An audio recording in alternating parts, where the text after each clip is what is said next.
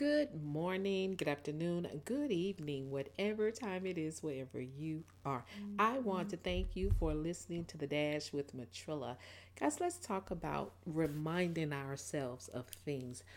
How many of you know there, you know, there are a lot of times there are things that we need to do, things that we should be doing, and things that we just want to do. But a lot of time it seems as if though there is not enough time in the day or in the week or in the month or in the year to get those things done. So we're going to talk about reminding yourself. How do you remind yourself?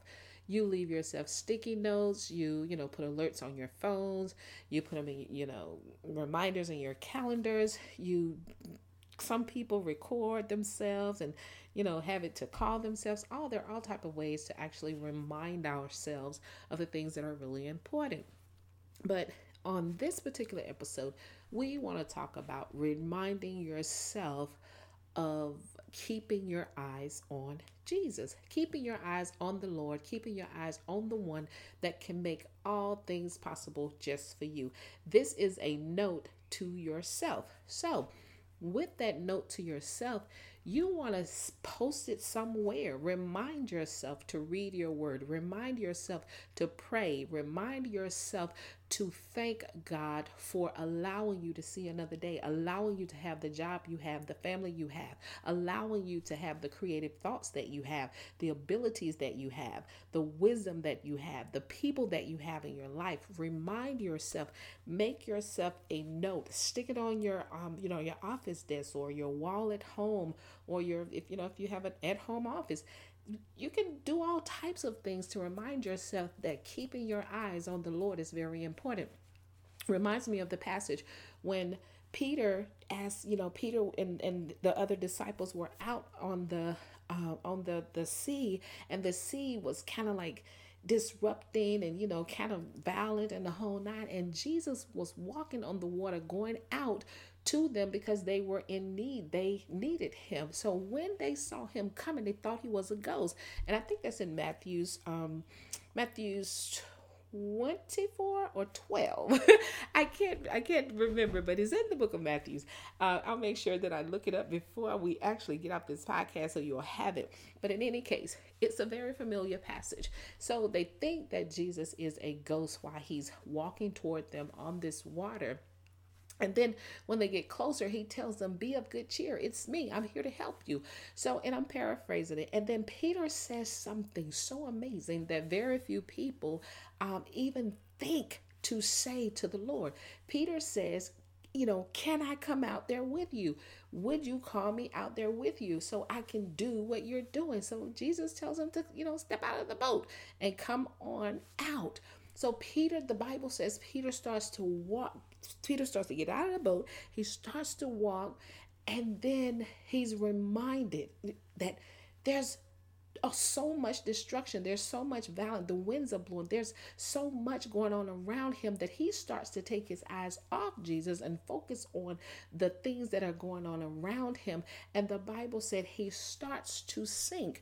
So but as soon as he realized he starts to sing, here's the beautiful part about it. He puts his eyes back on Jesus. So that's what I want you to remember. When everything around you seems as if though all hell is breaking loose, I want you to remember to put your focus back on Jesus.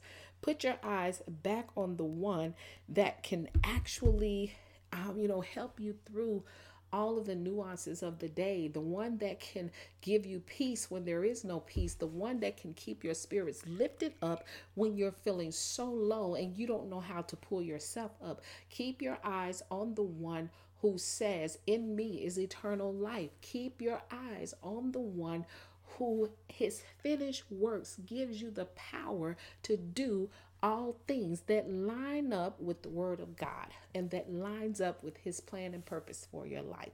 Don't be deceived, don't be fooled, don't let anybody trick you out of your rightful position, which is if you have already said publicly and you've made Christ your Lord and Savior, and you know that you have a relationship with Him, you have a rightful place in His kingdom. And guess what? You cannot do, you cannot lose that position as long as you are a believer. And I believe for you that guess what? If you keep your eyes on Jesus, you will end up victorious. And truth be told, you're victorious before you even get there.